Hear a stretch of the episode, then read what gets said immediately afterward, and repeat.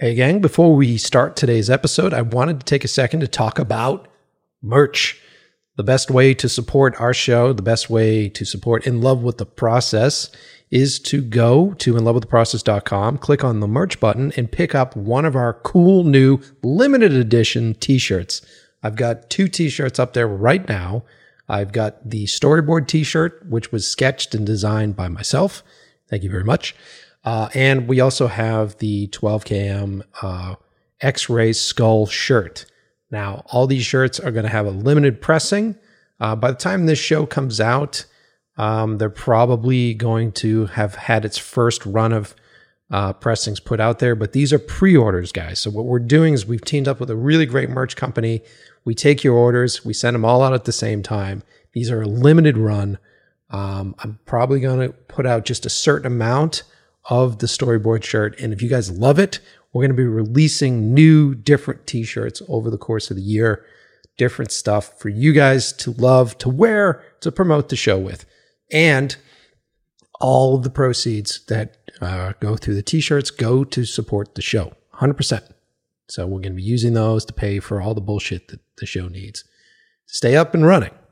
So, really excited to have you guys wearing our shirts. Really excited to be able to provide limited edition collectible items uh, for a small fee. So, like I said, go to inlovewiththeprocess.com and order your shirt today.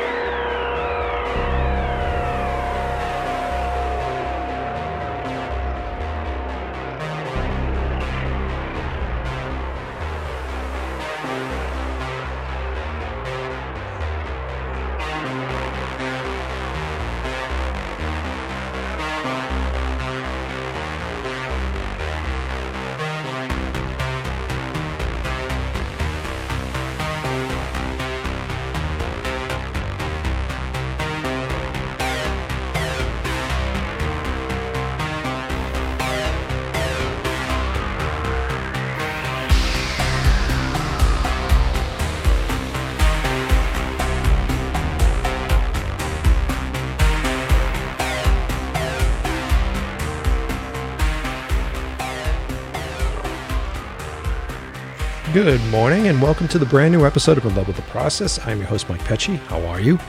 What is new? Welcome to a brand new episode. Very excited about today's show because we're going to get nerdy.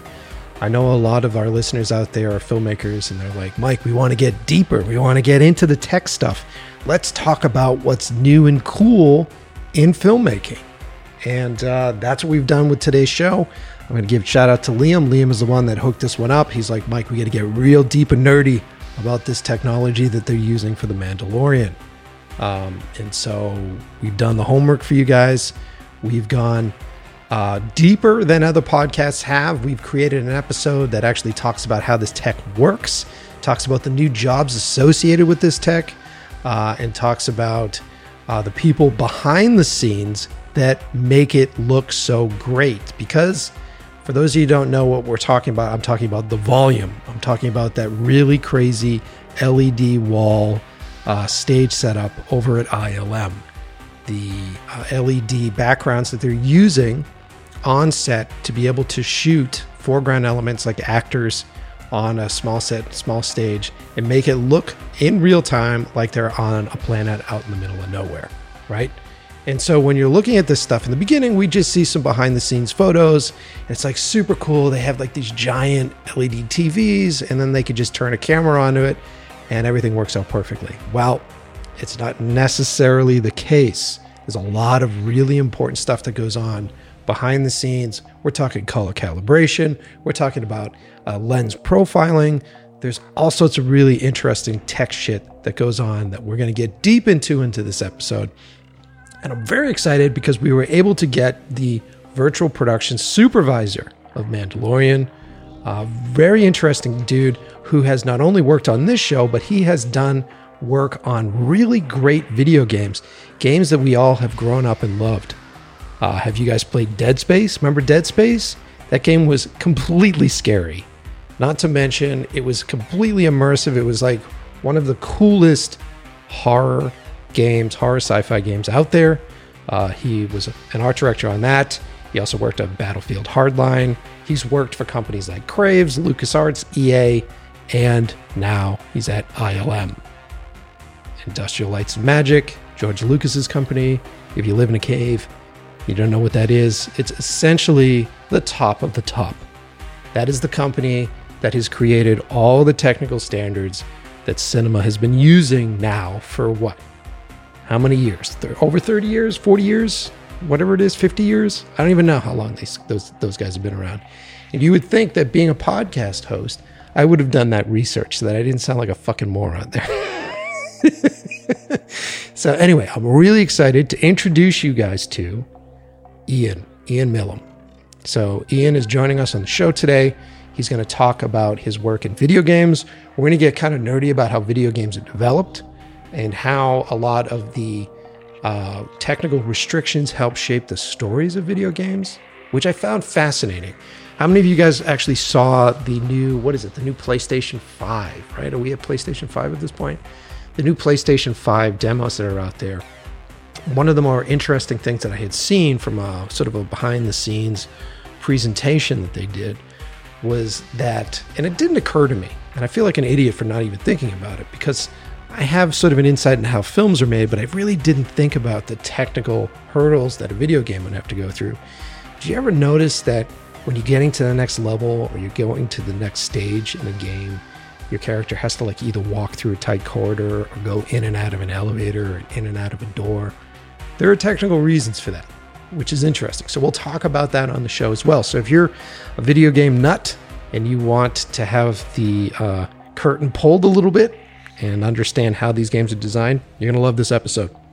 If you're a Star Wars freak and you want to get some interesting uh, new insight into how the Mandalorian's made and maybe a little insight into what's going on in season two, maybe we talk about that, uh, then this is the episode for you as well. Uh, before we get to it, I just want to thank everybody who continues to follow me at Mike Pecci on Instagram or the podcast at In Love with the Process Pod. That's In Love with the Process P O D on Instagram. Uh, there, you've seen I've been doing releases on the t shirts. I've been giving you some behind the scenes on how I did the sketches on the shirts. So if you want a more in depth look into our new merch, and you're like, what shirts? This is new merch right? We're very excited. I've been threatening that I'm going to be putting out merchandise and t shirts. We did the painstaking process of designing them, and I sketched by hand for the uh, storyboard one. So, very excited to get you guys wearing these shirts. And everything that you spend on our merch goes towards the show. So, it's the best way to contribute towards the podcast. So, if you love the show and you love the podcast, go buy the merch and send me some photos of you wearing the stuff because I'll post that, man. I'll post that on my Instagram account, give you a shout out because uh, I love you guys and I love to see our stuff out there.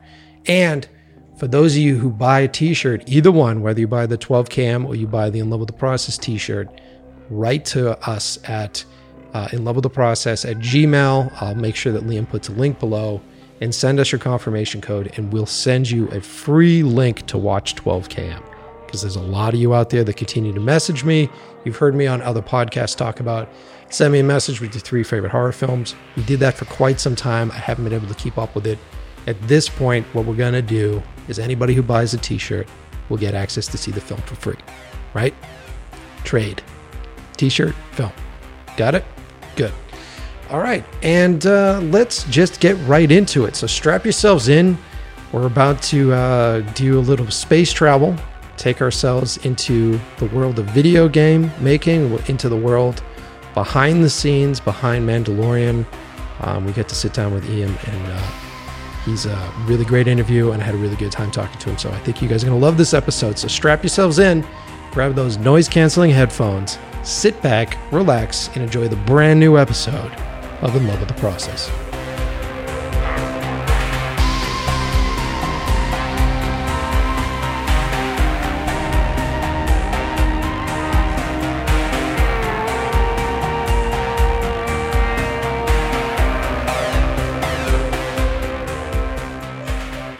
Ian, thanks for being on the show, my friend.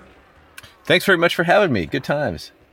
Yeah, man. Uh, very excited to get nerdy with you today. Um, like, uh, big fan of the stuff that you guys are doing for The Mandalorian, big fan of ILM.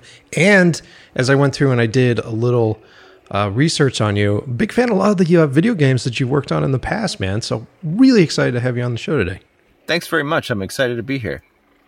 So, for the listeners that uh, don't know who you are yet, uh, let's let's dive into some history here and let's go back in time and and talk about how you got started in the business because you've been doing this for over 20 years at this point, right?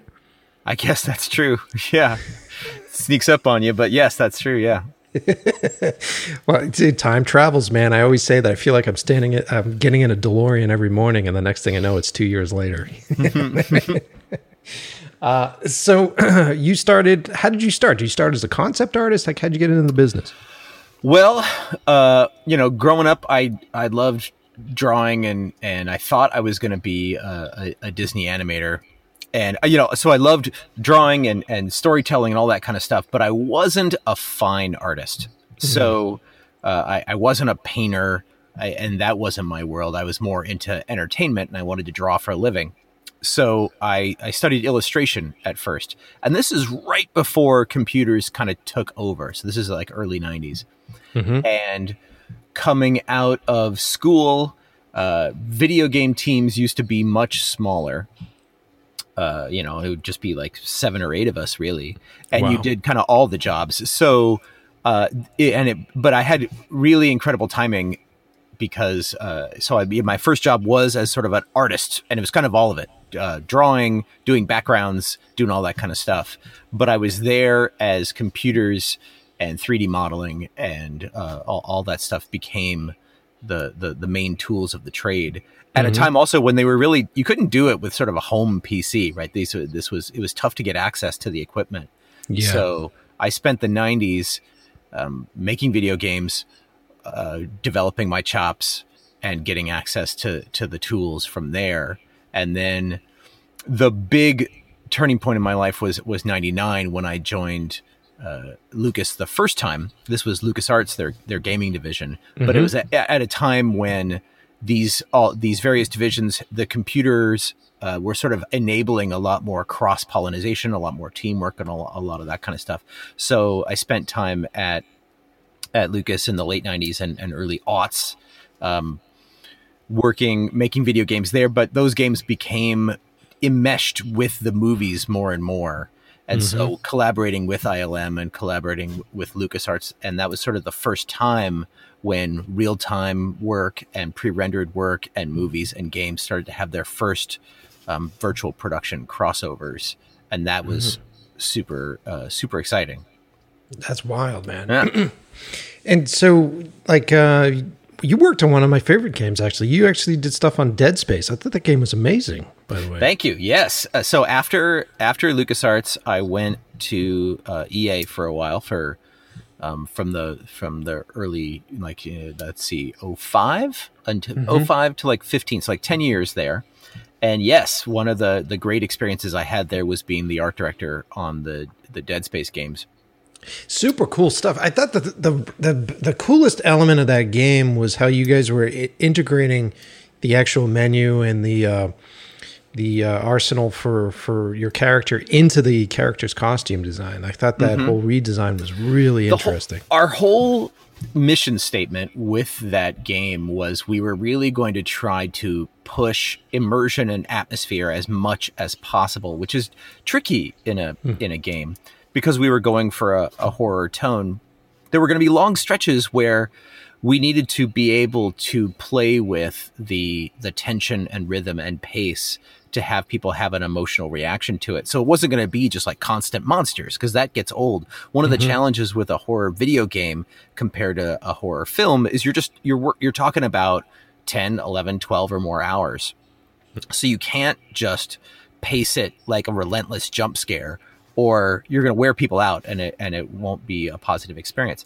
So one of the things that also uh, uh, is tough for, for games versus film is the need to convey so much information to the player and have usually a heads up display. Right. So we really invested heavily in how can we maintain that immersion. Like one of the first experiments I did is actually put a HUD up on top of clips from Texas Chainsaw Massacre to just to just show people how emotionally distancing it was to have a little number in the corner and to have a couple of things that and that were not aware of what was going on in the action emotionally.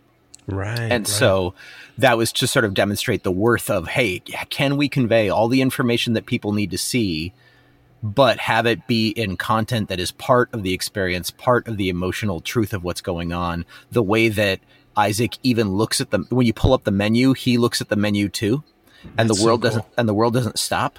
So it just it doesn't constantly remind you, hey, this is just a game. And by the way, you need health packs and you know all that kind of stuff. That all is all still there, of course.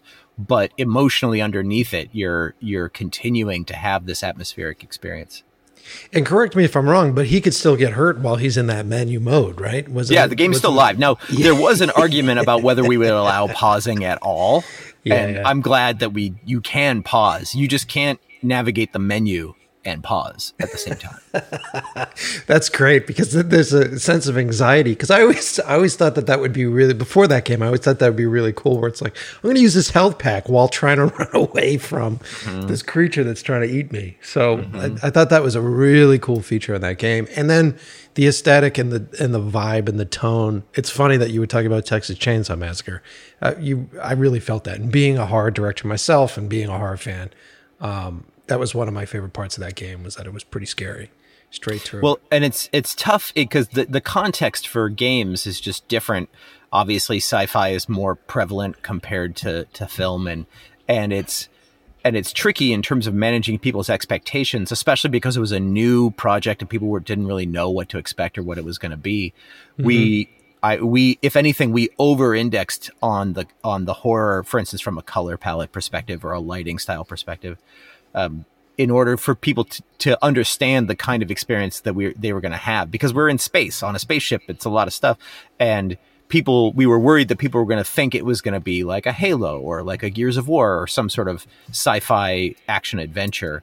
Right. and so we got deep on like no no here's here's the color theory of horror. Here is the the various sort of evocative things. Like we based the the lighting in the spaceship on dentist lights uh, because dentist lights have a specific on that arm and the way they're above you all the time and they feel sort of like you're being interrogated and they have a kind of a warm yellow to them and a, and a very direct like a hot direct quality um, Yeah.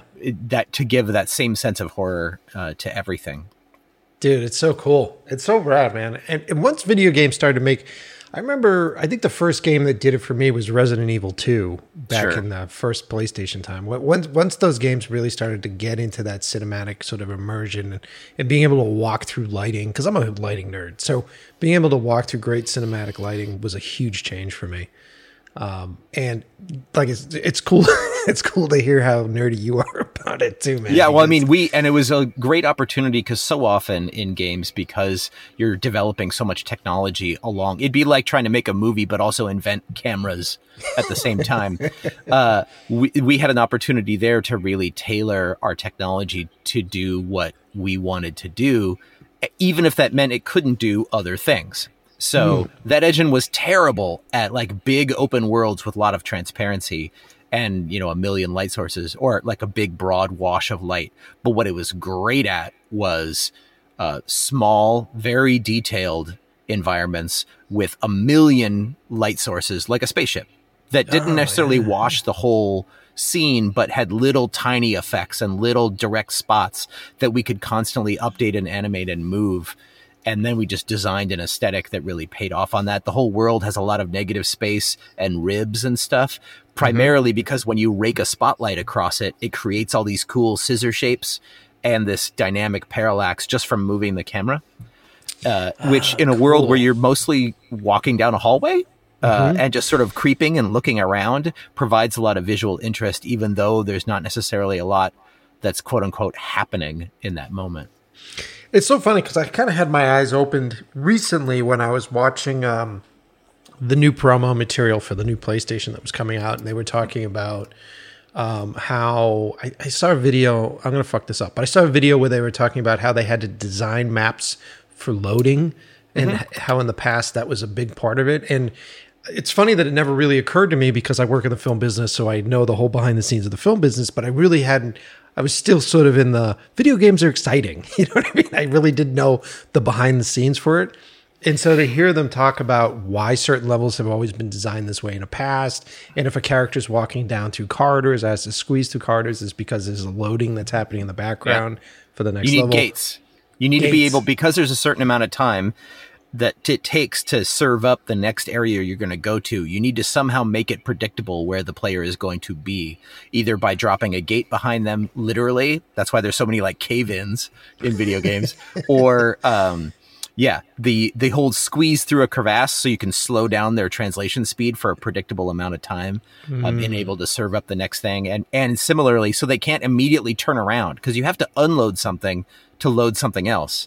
And you, there's all these things, you know, like drop down this little bit of cliff that you can't climb up again. So that way we know that you can't go back on us and and do that kind of stuff. Yeah, there's a lot of it's a whole art form that uh, uh, that designers have to make it feel elegant despite having all these restrictions. So does that? So this is interesting. So does that is that like pretty early on? Do you guys uh, come up with what those restrictions are going to be, and then start to design a game around that, or is the game all the time all the time Yeah. you have to like you know especially because you can't you know so another example from dead space we wanted it to be a oner the entire time so uh, dead space 1 isn't so much like this but for 2 again trying to serve this immersion aspect we wanted it to feel cinematic but not use any cuts and and not use too much cinematic language because again that felt a little bit distancing so the idea is that it's from the moment the logo comes up at the end until 12 hours later, it's a single shot. so the problem is we don't know where you're going to go or what you're going to do. And we do have some key things that need to occur. So what we would do is um, design. So a lot of scenes purposely happen right on the other side of a door. The inciting inc- the, the inciting incident is you opening a door or a door getting opened in front of you.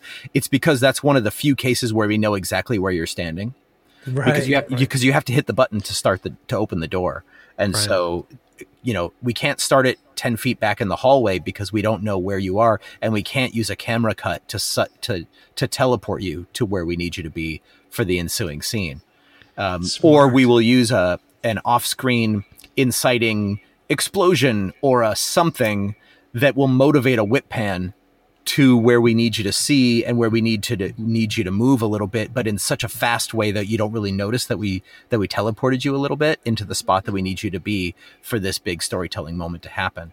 So those those restrictions that start with oh, okay, here's a goal, we want this to be a, a single shot, and then it's like oh, okay, and then now writing stage, you know, when you're putting a scene on its feet, we have to write to those restrictions. That's so cool. That's fascinating.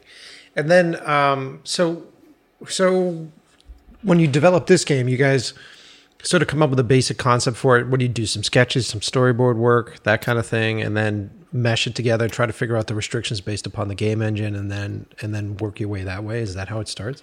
Yeah, it's kind of a circle where you know at first you want the the concept people just don't worry about the restrictions, just just give let's worry about mood, let's worry about broader influences and and references and that and that kind of stuff. And but as early as possible, you do start a you want to kind of have an understanding of what are your guardrails, what are you going to try to do here, and then the more that the content uh, you know, is taking those guardrails into account and steering into what this thing, in this case, our, our tools are good at, uh, then that's when you can get the really uh, great stuff. And it, throughout your uh, your career at this point, uh, was there was there like a game changing tool that came out? Was there a technology that was like, "Fuck, this is going to make storytelling so much different" that you saw um, in that period of time? I don't know if there's like a been a seismic event. I mean, until we get you know uh, up to the the LED volumes and the and the virtual production stuff that I, that I got into more recently, which has certainly been seismic. Over the course of games, I think it's been the the that the tools have gotten to be more mature and prolific so you're not always remaking them mm. and because the the thing with with games is the the number one indicator of quality for a game is your iteration loop because you really don't know if stuff's going to work. Even even the luminaries of the industry only have a little bit of an idea. And the loop between having the idea to to seeing how what if it's got potential to seeing if it really does work to then improving it the tighter and the more turns of that crank you get the more the the better things are going to look. And now that engines are more accessible and people can uh, can use them more and they're more mature at the off you can see your ideas earlier get more turns at the iteration crank and hopefully get to get to a higher quality so that's that's what i would probably say is the maturity of the of the tools compared to having to kind of write your own every time mm-hmm. has been a big, big, big deal. Mm-hmm. And then by the tools, you, you're talking about like the game engines and that kind of thing, right? Yes. Yeah, yeah, yeah exactly. Yeah, Which so, it used to, it used to be that every studio kind of had their own, mm-hmm. and there's that's still pretty common. A lot of times, especially if you're doing something peculiar or specific, there is a lot of your own tools. But now you're starting to see, right, uh, whether it's Epic's Unreal Engine that so many people are using and is and has been such a fantastic tool set. But even then, within you know publisher families, Activision has their own tool set. Uh, EA has their own Frostbite tool set that now is being shared across multiple studios. And as each one completes work, they feed that back into the tool set, which then gets you know um, more mature and more powerful and, and starts to snowball on itself. And that every team isn't rewriting from scratch every time uh, is a is a big deal. It's also fascinating how that tool set has just sort of created a series of genres for video game industry. Period. So like you always have like the first person shooter, which seems to be using the same kind of tool set. You have like the race car games, which has its own basic thing. Sometimes I get annoyed with that when I'm looking at, at video games that are coming out all the time. I'm like, oh my God, it seems like this is just another first person shooter or this is doing something else. But I guess it kind of makes sense because those tool sets have been so refined so that if you are going to start, because it costs a ridiculous amount of money dude, to do a video game. Dude, I would say, I mean, it's not the map. So roughly, roughly, I would say when I in in like 2001 or two. So like, let's say 20. Let's just round it to 20 years ago. Mm-hmm. 20 years ago, AAA games there would be uh many of them. I know, like when I started at EA in 2005, I think they released 65 games that year. I don't know how ma- I don't know how many they'll at, at, like a top level. I don't know how many they'll release this year, but I it's six or seven. Wow. Um, of, of like their top AAA kind of titles, and a game you know back then I would say would be in the early 2000s might cost 10 million uh, you know mm-hmm. ish sometimes a little more a little less then as you get to the later 2000s uh, maybe in the 30s, 30 million, 40 mm-hmm. million. Um, now, I mean, to play ball at a AAA level, you're definitely over 100. And I've heard of, and it's not uncommon for, for big games to be in the 200 million. And Jesus. there are outliers that are significantly more than that. I'm not including marketing. This is just dev.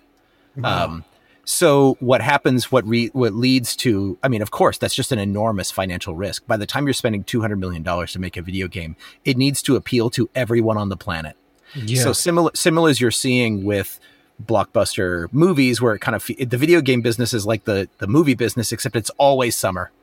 It's all tent poles, and uh, it just and so you see all you know when someone and it's and the money is all concentrated in the top performers where the, you see just ridiculous revenue and then it just falls off an absolute cliff as you get uh, less and less. So it it's it's yeah. it's a tough one for sure.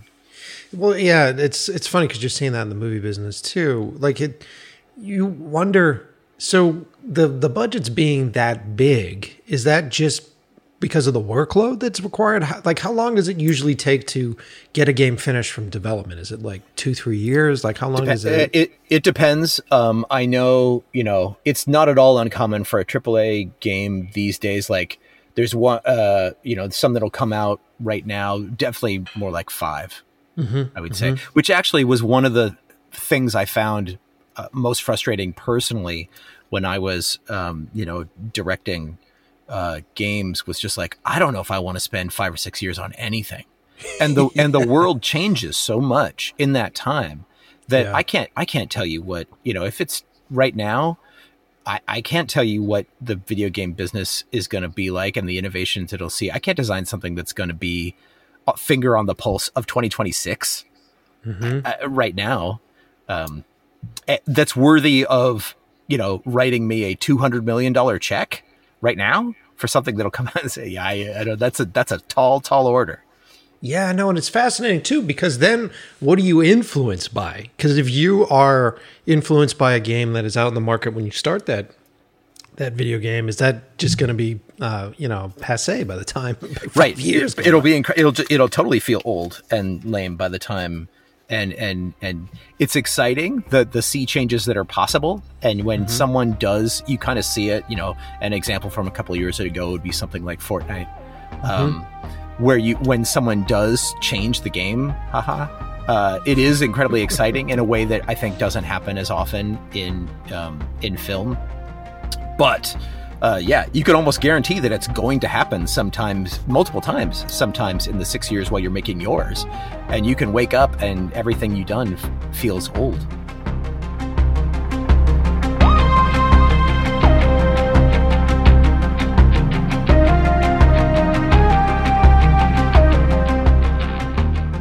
Okay, guys, you know the deal. This is the time, this is the point in the show where we have to show love to the men and women that make the show possible. And I'm not just talking about you, the listeners at home. I'm not just talking about you, the listener who just purchased a t shirt from us, because you're definitely tops right now. You're top of the list if you've done that. Big respect for you guys. Go to inlovewiththeprocess.com, pick up your t shirts there. But now we're about to talk about our sponsors. And first up, the men and women that make it possible, the dudes over at Puget Systems. If you are a compositor, if you are a graphic designer, if you're a video editor, and you're tired of your machine giving you that pinwheel of death, right? It just doesn't seem to be going fast enough. There's nothing worse than when you're video editing that you don't get real time playback and you get that lag when you're trying to find that fucking pacing and you're like, okay, so if I shave five frames off play, shave six frames off play, shave seven frames off play, when you get that lag and it starts to break your rhythm, right? It starts to break the flow. You've heard us talk about flow in other episodes. Breaks that flow in the edit room. There's nothing worse than that. Get yourself a brand new PC, a smoking fast PC. You're going to save money on it, um, and you won't have that lag. I'm cutting on my Puget Systems machine uh, this week. We've been doing music videos with it, and with music videos, I'm sure you guys know you have to sync up multiple takes, and I usually have a sequence with video, at least 50 video tracks some ranging from 1080, some ranging from uh, 4K. They're all different formats, and I get real time playback on my Puget system. So go to pugetsystems.com, check it out. There, you can buy a system based upon the software you use. They will suggest a baseline package, and then they love to talk with their customers. They love to build custom machines. So reach out to them, let them know what your budget is, what it is you're working on, what it is that you need, and they will help you construct a computer that will work perfectly for your needs. Imagine that a fucking tool that works for you and not a tool that is restricting you. PugetSystems.com. Check them out. And if you're somebody who isn't in the US and you're like, well, Puget doesn't ship here to the UK or Puget doesn't ship here to Australia, and I know you guys are listening, shout out. Um, well, the good news is they have a consultation program as well. I think it's at like a $500 starting fee. You can contact them, they will walk you through the hardware you need to build your own system. Not a bad deal. PugetSystems.com. Check them out. Also, returning on the show, as always, are our good friends over at Quasar Science. One of the coolest things in the movie business has been LED lighting. One of the best parts of Mandalorian is all this LED tech and all this LED lighting that you can use. So imagine being on the volume and being able to control your background with your iPad or your phone, right? You can change the sky, you can change the way that the sky is colored. And then you also have to have your on set lights for your foreground action, right? What are you using to throw a little bit of glow into the front face of somebody? What are you using to light up these scenes? All those LEDs can also be controlled by an iPhone or an iPad. And one of the best on the market, one of the best manufacturers on the market, our friends over Quasar Science. Anybody who's a gaffer, anybody who works on set will say that. If you walk on and say, I have a couple Quasar tubes, they go, this guy knows what he's fucking doing. So do yourself a favor, go check out all the brand new stuff that they're selling, all the brand new technology that they're working on. Uh, they're deep into the whole calibration world, trying to get the colors that come off their lights to work accurately with each and every camera that's out there. Um, this is a big issue. This is a behind the scenes thing that a lot of folks aren't talking about. Whether you're talking about the wall at the volume or you're talking about LED lights, each and every camera body sees lights differently. And so it's a very, it's a huge technical feat to get all these cameras to see color the same way. And Quasar Science is at the forefront of that. So go check them out. Go to quasarscience.com and support our friends. Listen to, uh, not listen, click the link below because all these links are traceable links. They'll know that we sent you. All right. Also, as always, supporting us our friends over at Industry Jump. Go to industryjump.com or go visit them on Instagram at Industry Jump. Uh, this is a great community of fellow filmmakers, young filmmakers trying to get out there, trying to build their network, trying to find work. There's a bunch of great ways to get highlighted with these guys. I love them. They've been promoting us and promoting the show, and we love to give them a shout out on our show as well. So go check them out. Go to industryjump.com or follow them on Instagram at Industry Jump. All right, that's it for the reads. Let's get right back into it.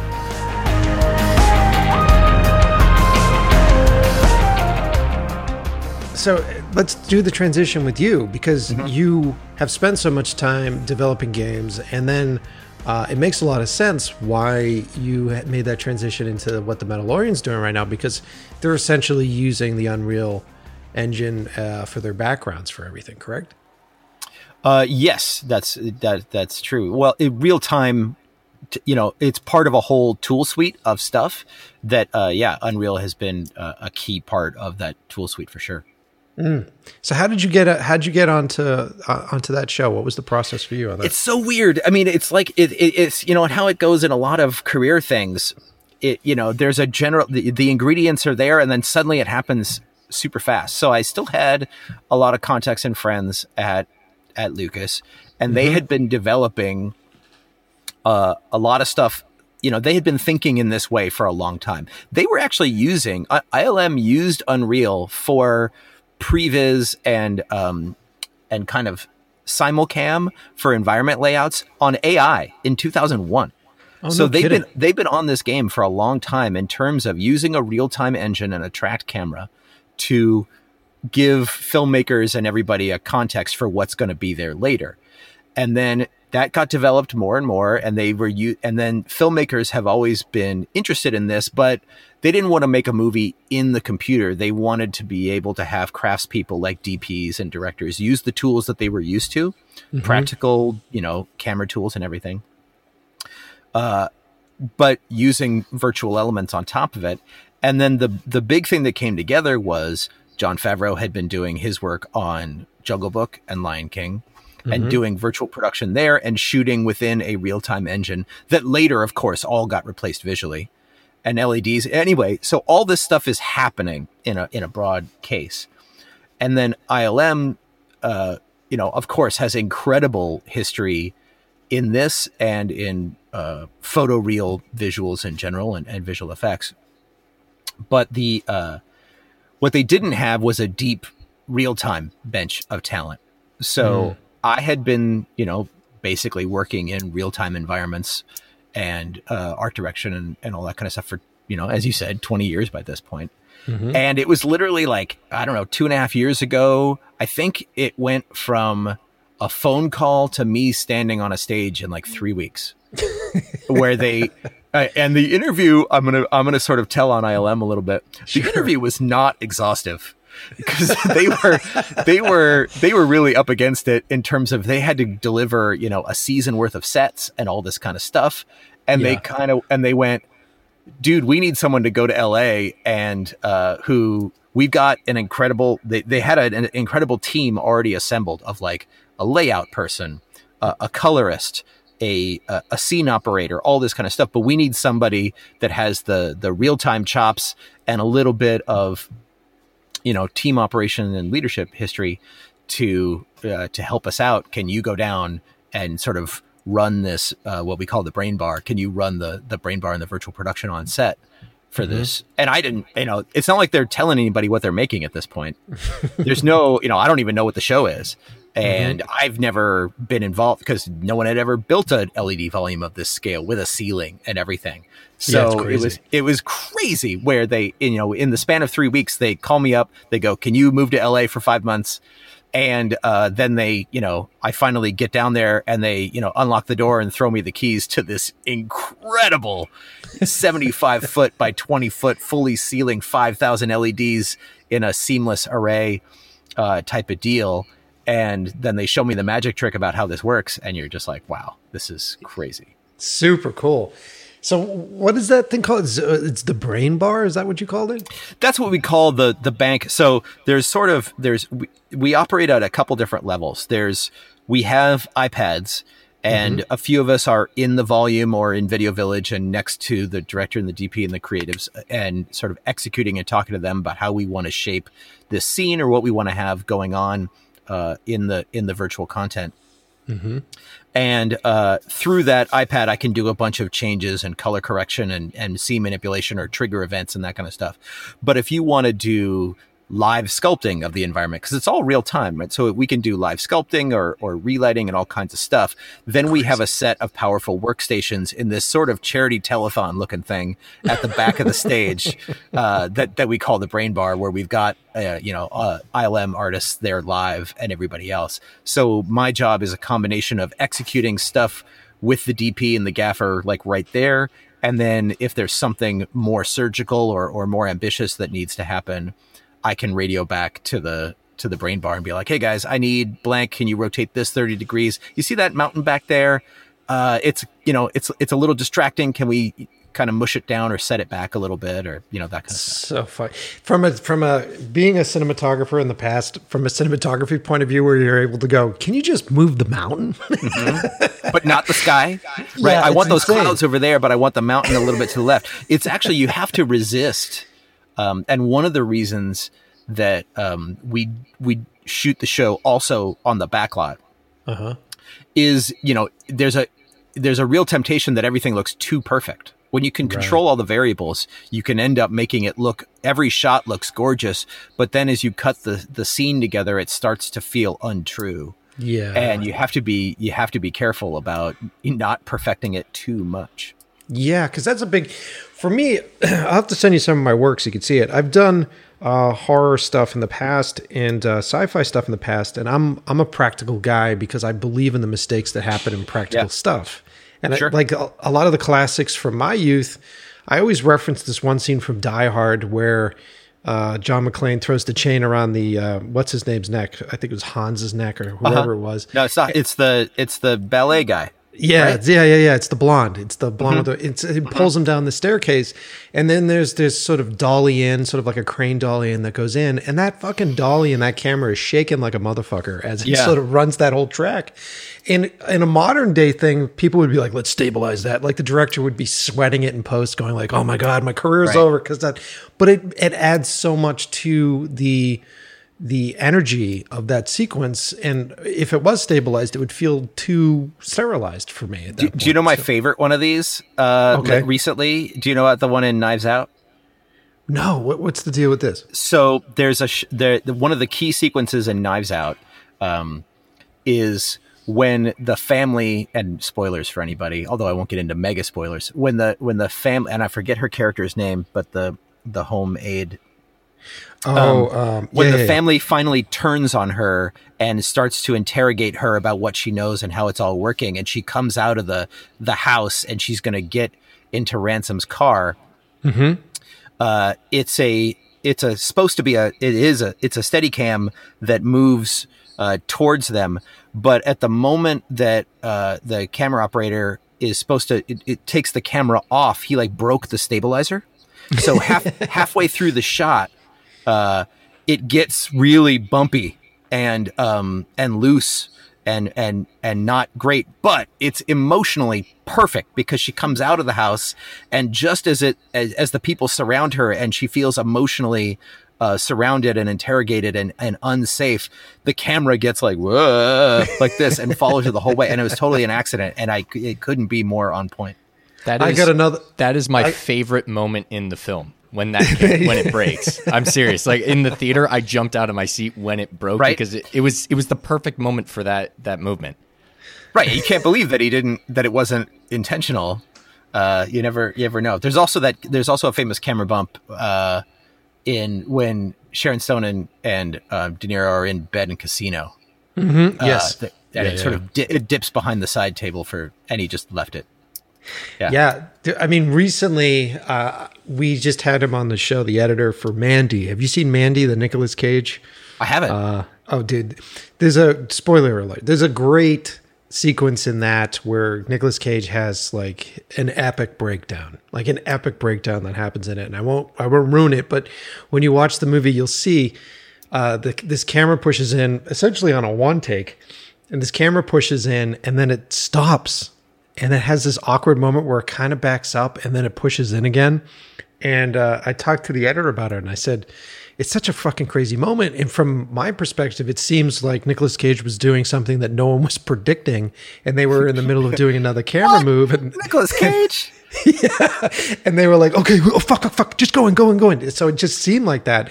And we talked to him on the show, and he goes, "No, what had happened was, is as they, as Nick Cage was tearing through this chest, he ends up pulling out a towel and he throws a towel into, onto the set. And what the dolly operator didn't realize is that the towel landed on the track."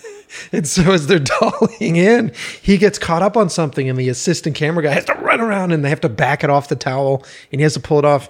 And Nick Cage is having like the the performance of his career in this sequence, and uh, good on the director, um, Panos, for just going, leave it in, it's in, Leave it it's in. in, leave it in. I it's mean, great. you want to you want to talk about like commitment to the to the practical and to the the honoring the filmmaking process. We, I mean, we made a show that has a starring role for Werner Herzog. So, uh, you know, and and like we did, you know, this is early on. Uh, this is like day four of filming, and Uh-huh. we're doing the first bits with the baby baby Yoda, Yoda puppet, which you think is working, but you don't really know. And that must be uh, nerve wracking, right. and so just as nature as the nature we did uh, we wanted to get a take uh, without the without the puppet in the bassinet in case we needed to replace it with a cg cg baby yoda then there would be a clean plate for that. Yeah, and werner was not into it. Uh, he was like yeah, he, he was like this is an act of cowardice. We must you must commit to the baby uh, and and he, he also he also thinks he also thinks dailies are an act of cowardice. So I don't know, but uh, he, he he was he was all about he you know, and he was super into it. My other favorite thing about Werner Herzog is he he acts like you don't know who he is. yeah, So so he you know during during takes or between takes he was like talking about you know uh, the difficulties of filmmaking and, and he was like I've once made I once made a film where we where we took a boat and we dragged and we're like yeah yeah we know we know we know we know about the boat movie. Uh, you're Werner Herzog. Uh, we know who you are. He would ask all he was very curious about the whole technology and how it all worked and and it was it was great. He's like watching my movies is cowardice. but he liked you know he was into it because he thought it like you know it brought it made it holistic again it made it Yes. collaborative again even though it's obviously a very effects thing everybody the actors can see what's out there uh, we can change stuff live that affects you know the it there's a one of my favorite things about this process is that uh, it it takes it, it, it both requires and then pays off on so much collaboration that feels Yeah. really really cool See, it's I'm fascinated with it because a lot of stuff that I've done over the years, whether it's with music videos or even with some of my horror stuff, I, I do a lot of stage stuff and I really enjoy that. And I did a video years ago where we got in some like concert LEDs um, and did backdrops for that. And I found that it was really exciting and really fun, but it was kind of restrictive too because I could only shoot at a certain focal length because I started Yep. to get moirang. Does that stuff still exist with this new tech? Are you still restricted by the lenses that um, you can use and stuff? So yes and no. There are a lot of, you know, we are developing this as we go, right? It kind of feels like Sure. we're landing on the moon and and you know every day. But you know, kind of like with landing on the moon, it quickly becomes commonplace and and accepted, Yes. and you forget how incredibly diabolically difficult it is to to pull off. So there are restrictions, but they're getting less and less all the time. So the in terms of you know uh, shooting restrictions we can work with almost with any lens package uh, we just need to what we do as we're ramping up a, a, a show is we do some we do extensive lens profiling and gridding and shooting to be able to precisely map the distortion of that particular lens and its fov and, and everything. So then Right. as the dp is switching lenses on the day we also swap to the lens profile that is perfectly complementary to that to that specific lens. And if they send out one for repair or something in the middle of the season we have to profile it again that kind of stuff. In terms of moire or artifacting on the walls that's a lot less of a thing than it used to be because LEDs have gotten so much more fine in their dot pitch. So uh, as they've gotten more and more detailed, you can have a focal plane that's closer and closer to the actual plane of the walls. You still don't want to get directly on it in super crisp uh, uh, focus, but you can you can be off of it a lot less than you used to. You used to really have to throw that thing off. Now it, it Yes.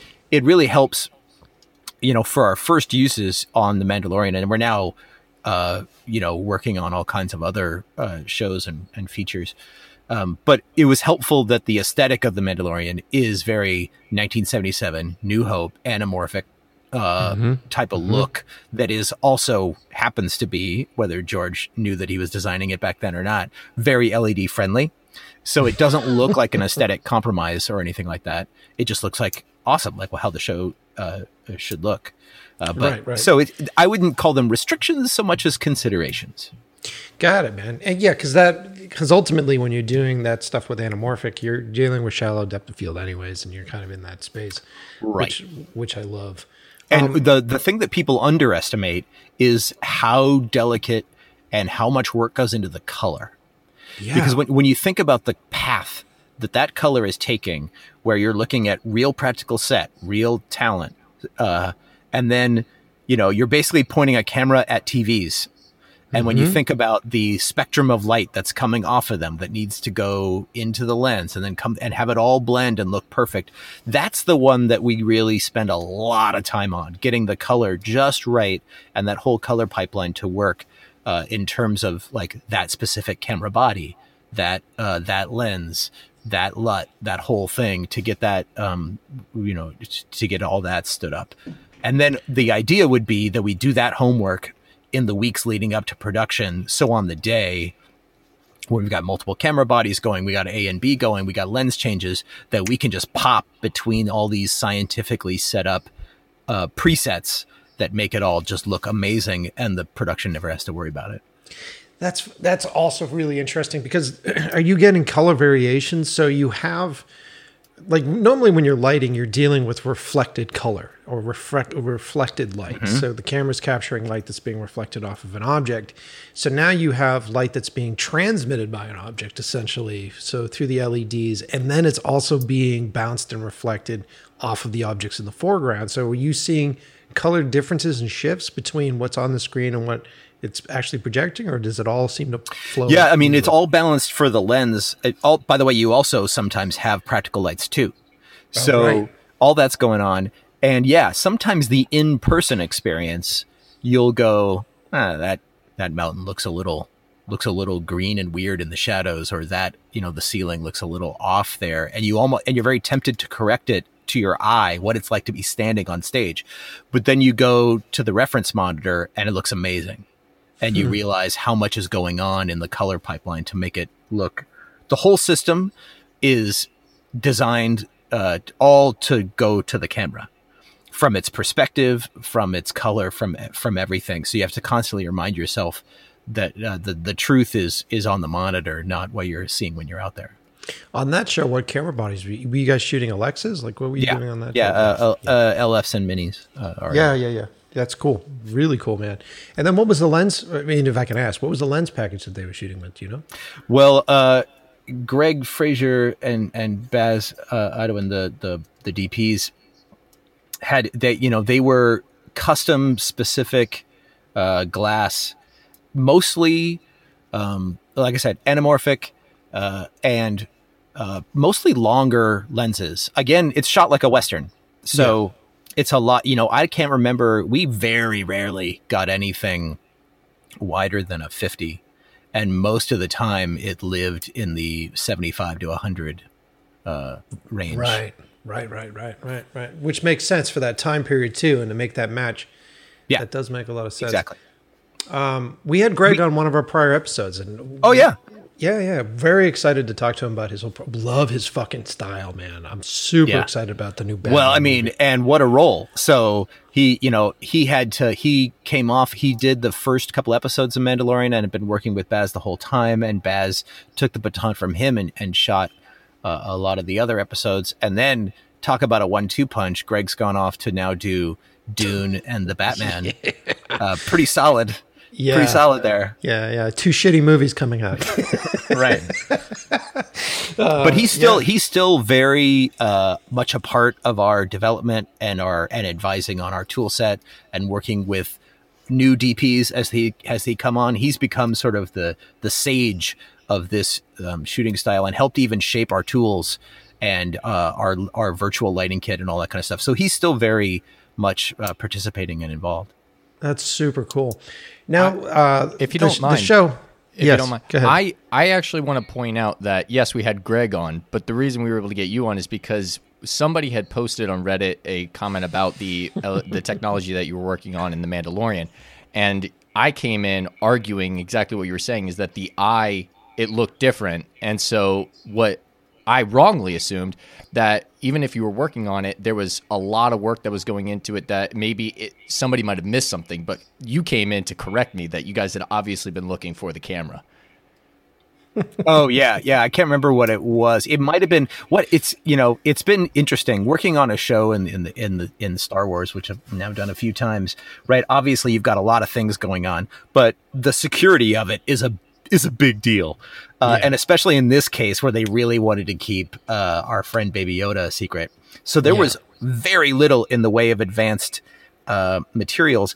And specifically, also, we didn't want to talk about how we made it until well after the season had aired because that's not the story.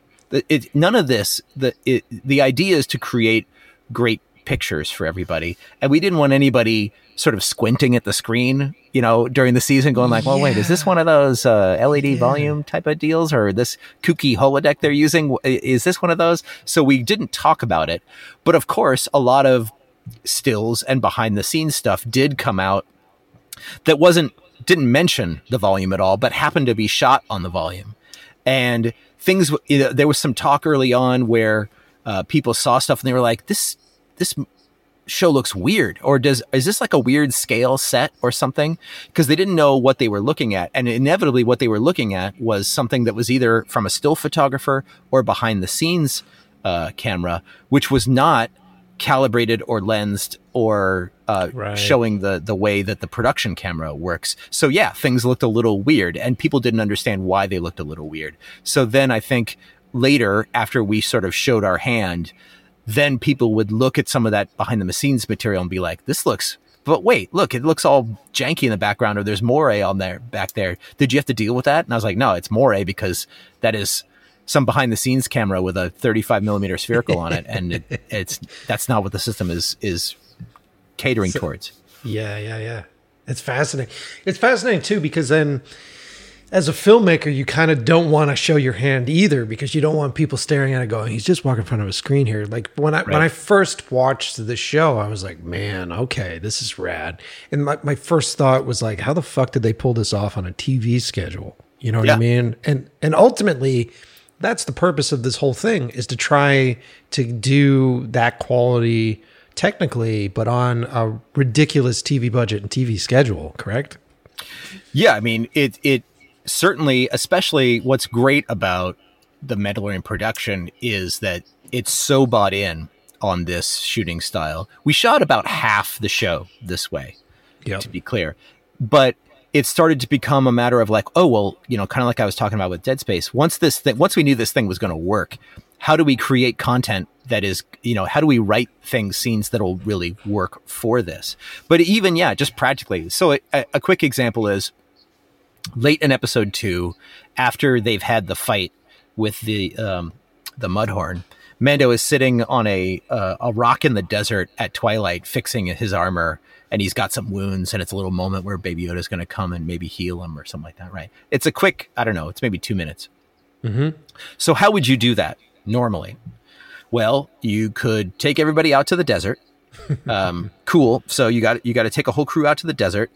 Uh, it's going to be cold and given the coverage and you got a puppet to work with and a whole kind of stuff, there's no way you're going to get it done in one night's light, which is probably going to be about half an hour, 45 minutes um, in that lighting condition. So you're going to be there for two, three nights mm-hmm. and have a whole, you know, what are you, like 50, 60 people out there for two or three nights and it's a whole pain.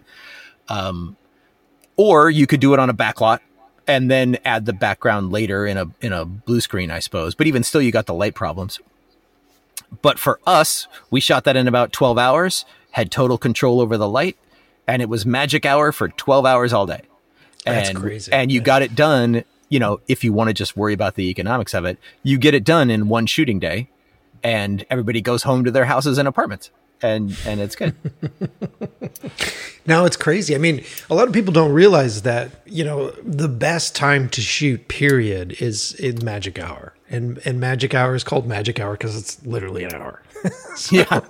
So, so when right. you're dealing with a huge production, magic hour is a nightmare, especially for a DP who's just pulling his hair out, going, "Can we fucking shoot?" another fun another fun one is you know it's common right uh, for these for magic hour that kind of stuff when you've got coverage and a, and you know three people talking or two people talking you to shoot one half in the morning and one half in the night right when you're covering both sides well, uh, for us, we just would shoot it, and let's say it's like a dolly track or something like that. Um, we would shoot our one side. You don't even have to move your dolly. You just take the whole world and go and rotate it 180, and we are rolling again. Uh, and if, and if it's like if it's a forgiving enough practical set with maybe some dirt and rocks and, and bumps, you don't even notice that the ground didn't change, but the whole yeah. environment uh, just just turned around. And you can so, shoot it like a French reverse. It's so cool, man. And so technically, from my because I'm curious about this as a director. So, what do you guys do? Do you guys design? So, is it all in the pre in the prep? So, you, you guys have conversations about the scenes. You probably do a bunch of really good uh, concept artwork for it, and then you're like, okay, so I we know we need a desert world, and we need this world, and we need that world is it early in the production that you guys are just designing those spaces like a desert space and this space and and then you just bring them onto set and the director has to play in those spaces like how does that work uh, well it even happens even earlier than that so i would say the most to really get the benefit out of this kind of stuff and the way it really sings is that collaboration that i was talking about but there is logistics to that so yes the way it typically works is in the months leading up to shoot uh, the key creatives, your director and DP and everybody would be talking about, okay, where is this, you know, what is this scene? And they're just designing the scene as you would in, in anything, whether it's a desert environment or whatever. And then there's location scouting, just as there normally uh, would be. Sometimes it's an all CG location if it's like a space hangar. But if it's out in the desert, we'll just literally go out to the desert. The good news is you only have to send one or two people instead of 50. And mm-hmm. then we'll do scanning and, and um, LiDAR and everything to be able to digitally recreate that environment as much as possible. But then uh, on Mandal, it's not, not everybody has to do this, but the Mandalorian team uh, is so advanced and in- integrated with this kind of stuff that they'll do full VR scouting in those That's locations crazy. once we have yeah. that up to be able to because the big thing you have to decide at some point leading up to it is okay but where are we going to be where are we going to put this on its feet you don't really need to decide where you're going to look that much the camera has freedom but you need to figure out where people are physically going to be. Where are they going to walk? What are they going to touch? What needs to be really physically there? Mm-hmm. And then at some point, depending on the complexity of the of the set that we're going to make, that gets handed off to us at ILM to make the digital parts, and to the practical art department to make the, the physical set. Right.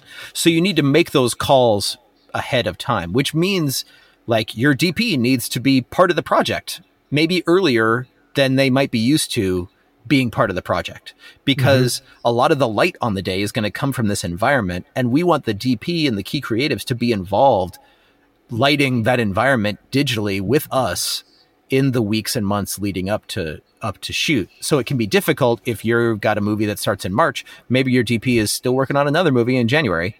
Well, that's mm-hmm. that's but we want them to be involved in, in, in what we're doing. So yes, there's a lot of prep work because ideally what you're doing is taking a lot of your VFX budget and your VFX time and your post time and moving it before. And and as a result getting richer, more collaborative images that hang together and you're not trying to like do dodgy post fixes because yeah. it's all it's all coming together. But that does mean there is a lot of work that happens in the prep and everybody collaborating on what we're going to do so that on the day you do have that freedom to experiment and shoot where you want and and and do all kinds of stuff. Yeah, because the prep's got to be really front front heavy at that point because you yeah. guys literally have to design the entire background for this thing. So yeah, I mean, must... we still do plenty of post. I don't want to uh, diminish the contribution at all of all the post work that was done on on Mandalorian. Thousands of VFX shots were still still done. Yeah, uh, yeah. on that. But uh, yes, it, it, there's plenty going on ahead of time too. That's pretty crazy. And how long? I, am sure it all depends on on the complexity of what the background looks like. But generally, how long does it usually take you guys to to construct a like a desert background? Oh, that's pretty quick. When you're talking about a location there that you're largely, and whenever possible, we try to start with real locations and real photography because it's photo real and you want to stay. This whole thing has to look photo real. You have to completely buy it for the trick to work.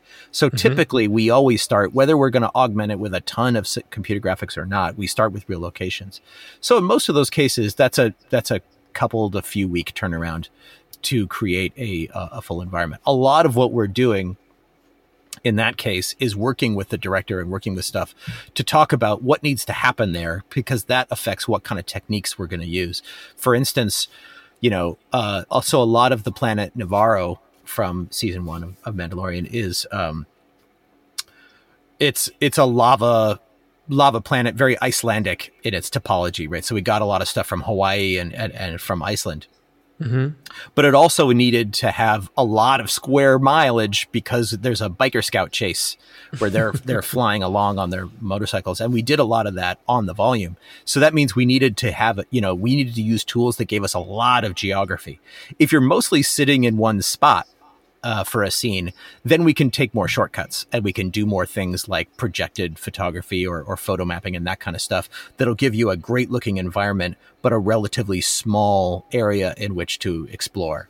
And that, of course, is obviously quicker because we're just making less. So it kind of depends, but somewhere between a couple weeks to very elaborate sets like the Roost Hangar from season one, which is the where all the kind of biker gang uh, group that he falls in with in, in episode six.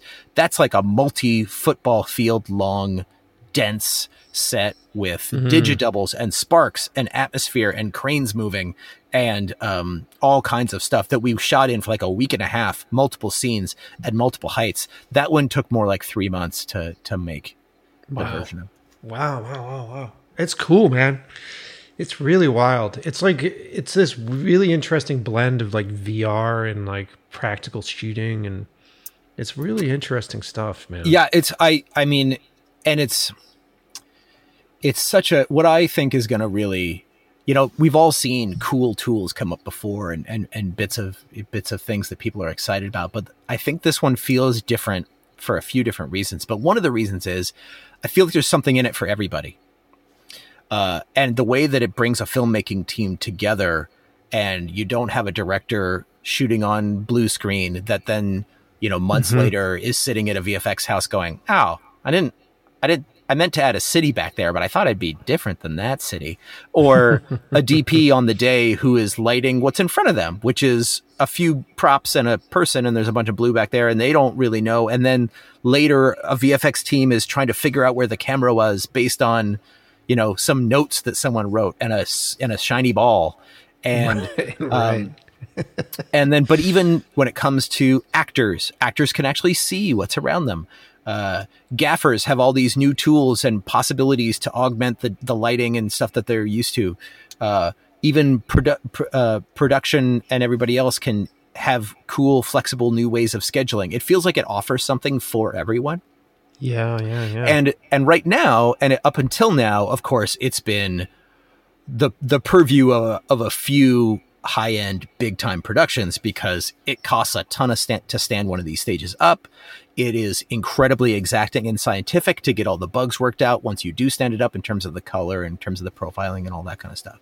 So mm-hmm. for season one of Mandalorian, that was like we built it and we weren't sure, and let's see how this goes. But what, now that it's really, we think, going to be, I don't know if we're ever going to not do it as part of a production in some capacity.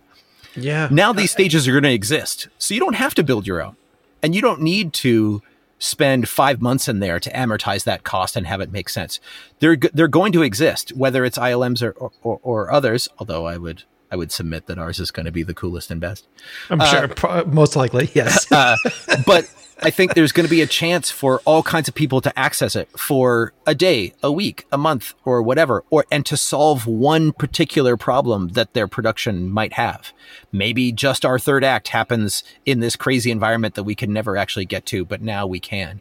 And yeah. so the opportunities for creative participation and for people to to use this kind of technology is going to spread uh, at all kinds of production levels and and need cases and and all kinds of stuff that I think is going to be super uh, fun and and exciting uh, going forward. How much? Uh, it is really exciting, and, and how much? How much bigger is the crew at this point? So how like for for the stage itself and and then your brain bar and all that kind of stuff. What are we talking? Like 12 more people, 20 more people? Well, it depends on what you're doing. Um but the the question would be it's the, the the total crew might not grow at all and actually might even shrink and uh, and of course given the the circumstances that we've been in you know the past 6 months this has come up a lot for us where productions yeah. have come to us and asked hey is there use if we shot this way what does that mean can we have fewer people on stage because there's all kinds of new rules uh, and because you you're not moving in nearly as elaborate a set and you don't need um, necessarily the same the the same lighting or, or or whatever. There's a possibility that your crew shrinks overall. Mm. Mm. Um, so we have our own team of specialists that that that is on stage every day that grows and changes depending on the needs of the needs of the production. Um, mm-hmm. and, and you know from just a couple to you know a dozen depending.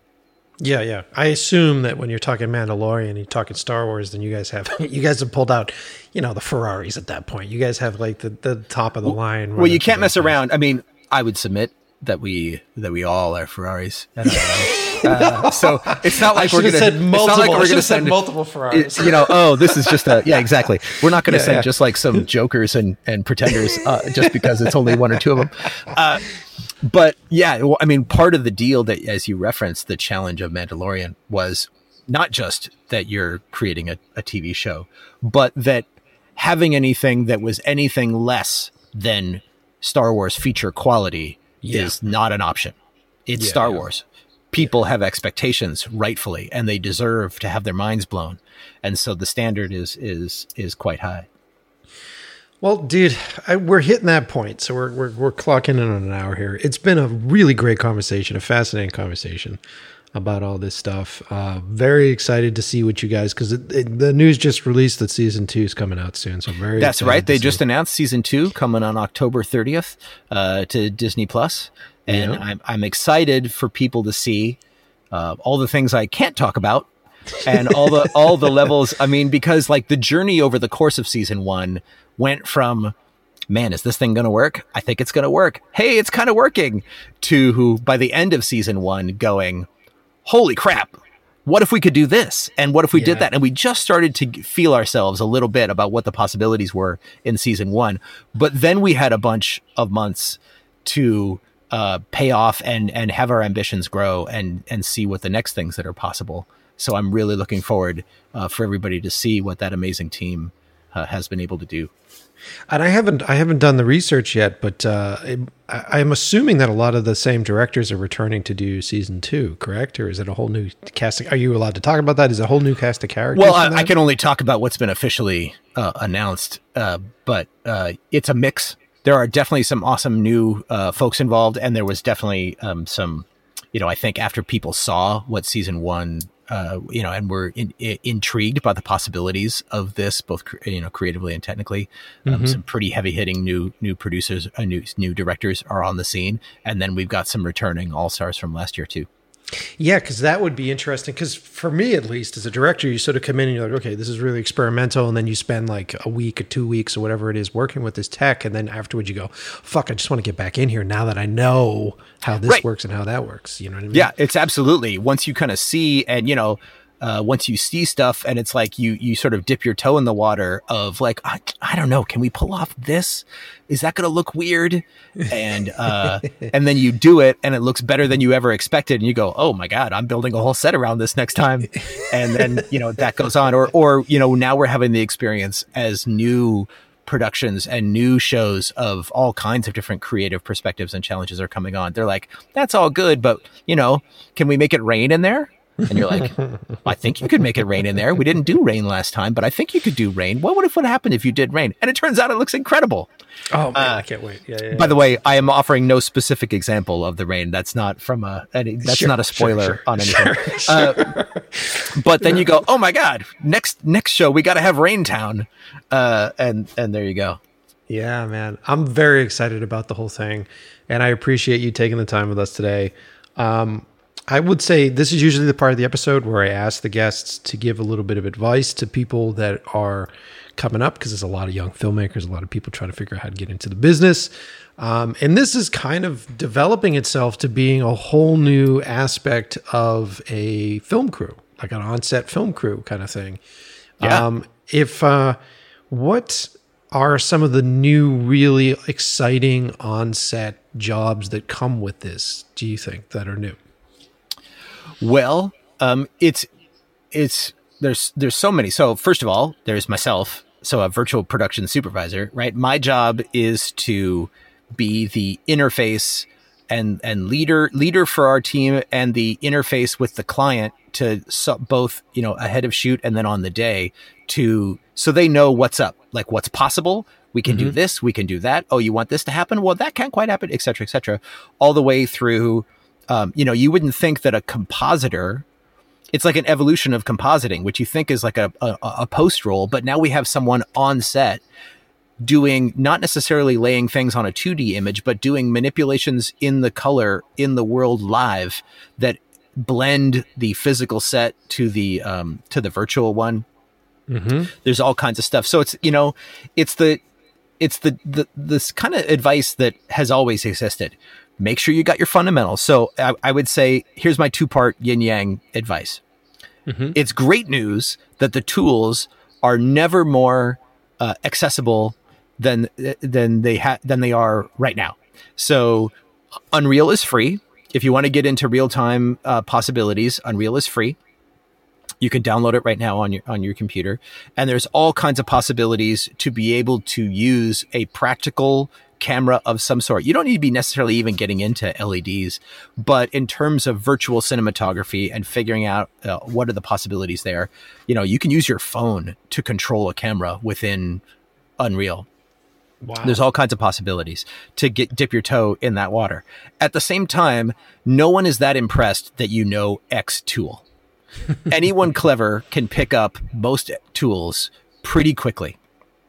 So don't fall in love with tool knowledge. And because you're some certified expert in blank tool set or software, that's not going to be that big a deal.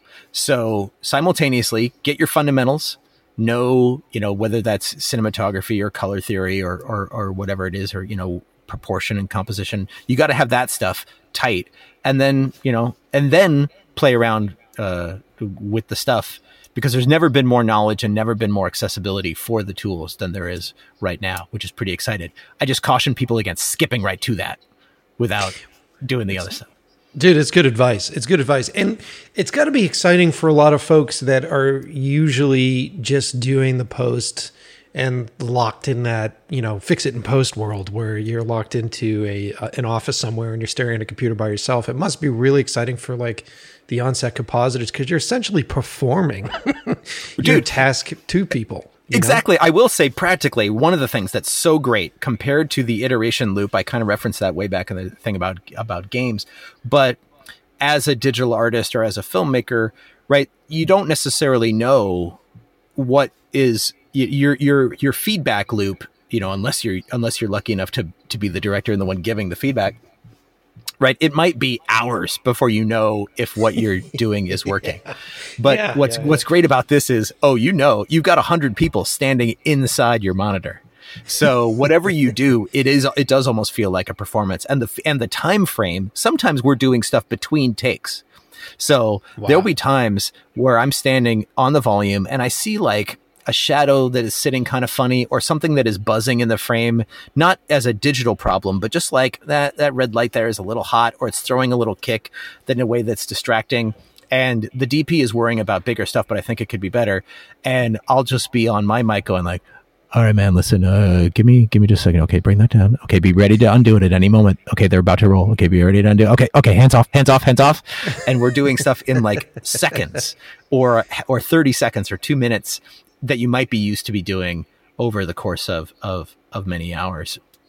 And so uh, that it can be quite an adrenaline rush. Although the it the, it does take a certain personality type because it is you know you, you know how it's like on set and yes, some of these yes. big time big time sets where you can see the money uh, it's a big deal i've had ads come to me and go how long will that take and i and you know they want accurate and i'll say eight minutes and they'll hold up a stopwatch and click it in my face.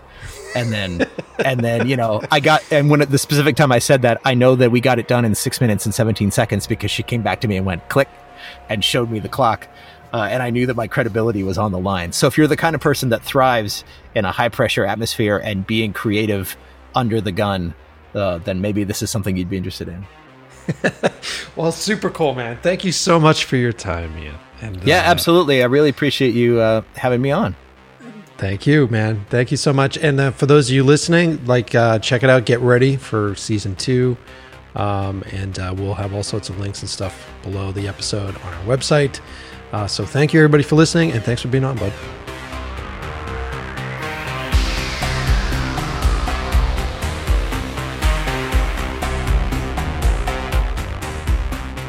That was a great episode, right?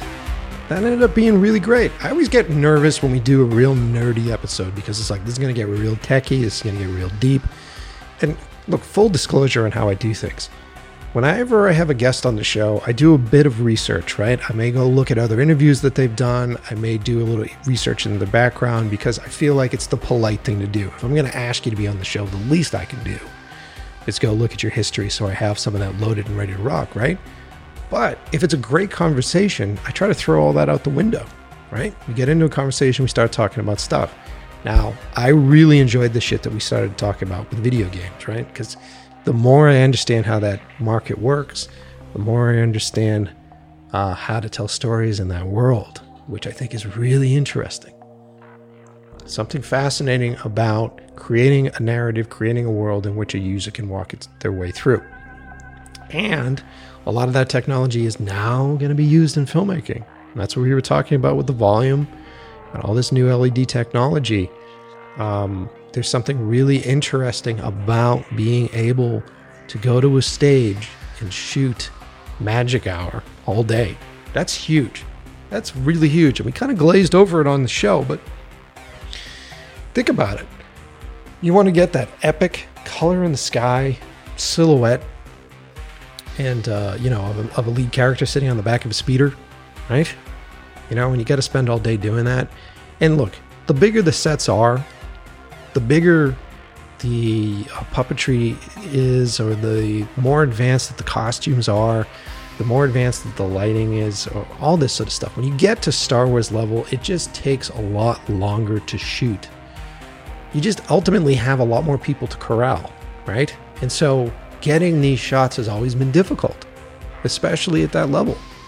Sure, if we're just running around and you and your pals are running around and you accidentally shoot a shot on the on the cliff face of uh, one of the cliffs on the beach of the Pacific coast, like we did for uh, the As I Lay Dying video, not As I Lay Dying, for a Killswitch Engage Always video, right? And there's that end shot in Magic Hour where Nick is sort of sitting there with his dying brother and they're looking out into the ocean and we have that really beautiful sunset. Uh, that was just because it was like six of us, right? Two cameras, no real technical stuff, no real makeup, nothing. So we can run around and bang that shit out pretty quick. But even then, if you watch the reversal shots, right, on Nick's face is the sun setting. That's not the sun setting. That's me after the sun has gone down because we were only able to get behind him. Then bringing in a one by one LED light and then turning that up and down in that space because we just didn't have enough time to get both. So I think one of the coolest parts for me with this new tech is that you're able to shoot in motion in moments like that, in environments like that, indefinitely because you're essentially building that world and building that background. Now, I can't wait to see, and I'm going to check it out. I really want to see if the new season has fixed what I've seen on screen as a lot of restrictions, and what I assume are a lot of restrictions as far as how stuff is shot. Because, like I said on the show, I've messed around with older versions of LED walls, and I found specific restrictions with that. So I'm really interested in this stuff, and maybe when fucking COVID ends, I'll hang out with Ian. Maybe I'll get on there and see how this stuff actually works. Uh, because it uh, you can do a lot of really cool stuff with it, and that's the most important part. It's not about playing with the new sexy gear. It's literally just about being able to do those bigger sequences in your third act, right?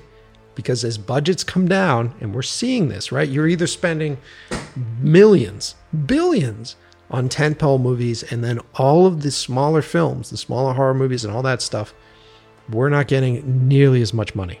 And you're expected to create big hits for five million, under ten million dollars. And where it suffers, honestly, guys, where it suffers is in the third act. That's where it really comes comes down to it. As the budgets come down, the scale and the scope and the payoff comes down. Because most movies are dropping all their cash in the, in the build right? And you're looking for trailer meat. And you see that all the time, especially in horror stuff. So my big argument is always like, can I please pay this off? Can I please show dinosaurs at the end of this movie? Right? So hopefully with this new tech, it makes it more financially feasible to do so. That's what makes me curious about it. It's not about using the sexy new toys. It's about being able to tell the stories within the real life uh, restrictions that we have. So, anyway, enough about all that stuff. Thank you guys for listening to the show. And as always, thank you to the amazing Code Electro for providing our background music. Uh, he continues to inspire. I just posted some sexy pictures of him last week. He's looking good with his red beard, his turtleneck. He knows what's up. Uh, go check him out. Uh, we'll post below for his website. Go check out Code Electro stuff. I think he's still selling vinyls. Uh, you might you want to pick up his stuff, man. I'm telling you, I love it. You hear it on the show all the time. Support him. And thank you, as always, for supporting us. And I will see you next Tuesday.